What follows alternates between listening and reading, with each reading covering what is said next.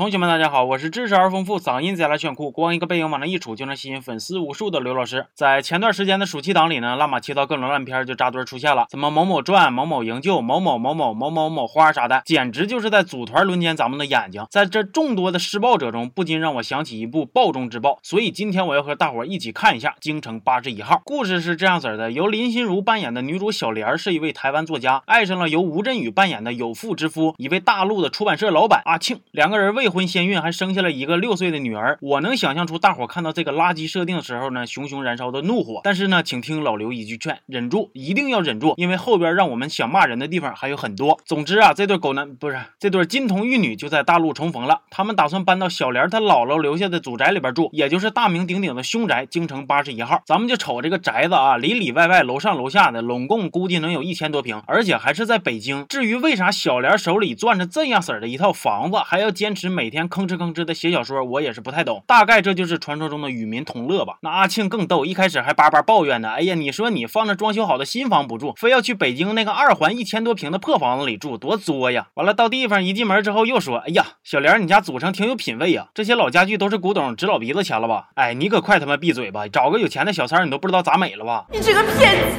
宅子里边有一个老管家叫根儿叔，长了一张我阴气最重，我不是好人，我就是幕后黑手的脸。这个角色安排可以说是非常的有悬念了。既然这是一部含有恐怖元素的喜剧电影，那肯定就得有点怪事发生啊！小莲在房子里边看见了一个披头散发、穿红衣服的小女孩，都快给她吓完犊子了，屁滚尿流的跑回卧室，然后往阿庆怀里边一扑，接着欲言又止的嗯嗯嗯嗯半天也摁不出一个屁来。再然后他俩就开始为爱鼓掌了。下次吧，你俩想鼓掌就直接鼓掌，不用非得给自己加那老些戏。那他妈孩子都六岁了，你俩还搁这矜持给谁看呢？然后画面哗啦一转，时间回到过去，民国时期的大宅里边住的是一个经商的富贵人家，家里有三个少爷，大铁、二铁和老铁。大铁是一家之主，里里外外大事小情呢都得靠他处理。但是这人呐，在过度劳累之后就容易腰腿酸痛、精神不振，所以大铁一直都没有孩子。而二铁呢，又是一个病秧子，天天吭儿咔的，那是也是没法生啊。只有老铁年轻帅气，还是海外求学归来的知识分子，最适合肩负起家族传递香火的重任。但是老铁不务正业呀，整天就搁青楼里边跟一个风尘女子小白搁那捅捅咕咕、腻腻歪歪的。你俩捅咕就捅咕呗，那每每次旁边都得站一群姑娘陪着，是几个意思？显得有排面呢。大家都很忙，钟都排不开了，都是老司机，谁有那闲心看你俩这新手引导啊？老铁跟小白捅捅咕咕的时间长了，就捅出真感情了。老铁拍着胸脯子就喊呐：“我今生一定要让小白进我铁家门，当我铁家人。”本来大铁、二铁都不同意，但是万万没想到啊，小白真的嫁进了铁家。不过不是嫁给老铁，而是嫁给了二铁。你们瞅瞅啊，这种情侣变叔嫂的情节是多么的刺激呀！后边还有更刺激的呢。二铁没被撑到新婚之日就病死了，于是小白和二铁举行了冥婚。仪式结束之后呢，还被强行塞进了棺材里。不知道过了多久，老铁来了，打开棺材盖之后说：“大哥竟然对你做出这样的事。”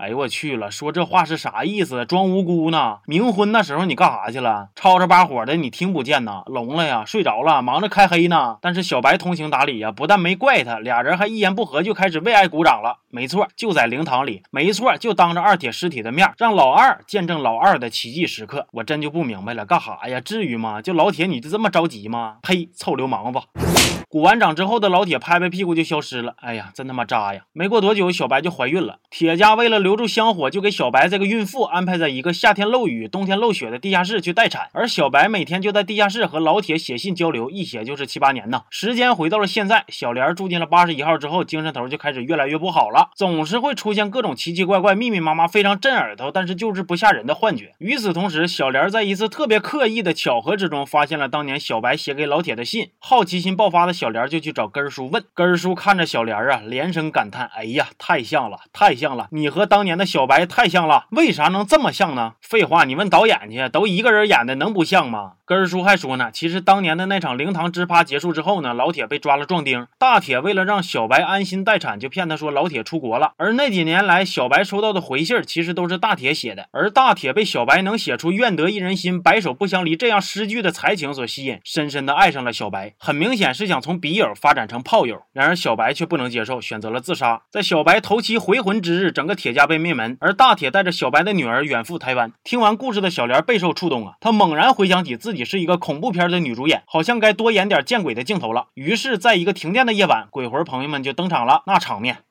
不喧天，鞭炮齐鸣，红旗招展，人山人海呀。不过这些鬼看起来一个个呜呜喳喳，好像挺牛逼的，但实际上屁能耐没有。小莲说推就推，说踹就踹，这鬼让你们当的真的很失败。其实这一切的幕后黑手就是阿庆的老婆，她买通了根叔，换掉了小莲平时吃的安神药，让小莲产生了幻觉。而红衣小女孩就是她和阿庆的女儿。最后，阿庆带着小莲和两个孩子离开了京城八十一号，公司也关掉了，改行进娱乐圈发展了。听说后来还带着孩子参加过一个家喻户晓的真人秀。总之呢，就是小三儿成功上位，过上了没羞没臊的幸福生活。全片结束。看完这部电影之后呢，我没啥别的想说的，我就一个问题：吴镇宇老师，你在电影里边演了两个孩子的爸爸，请问飞曼真的不会吃醋吗？好了，这期就说到这儿吧，咱们下期见啊。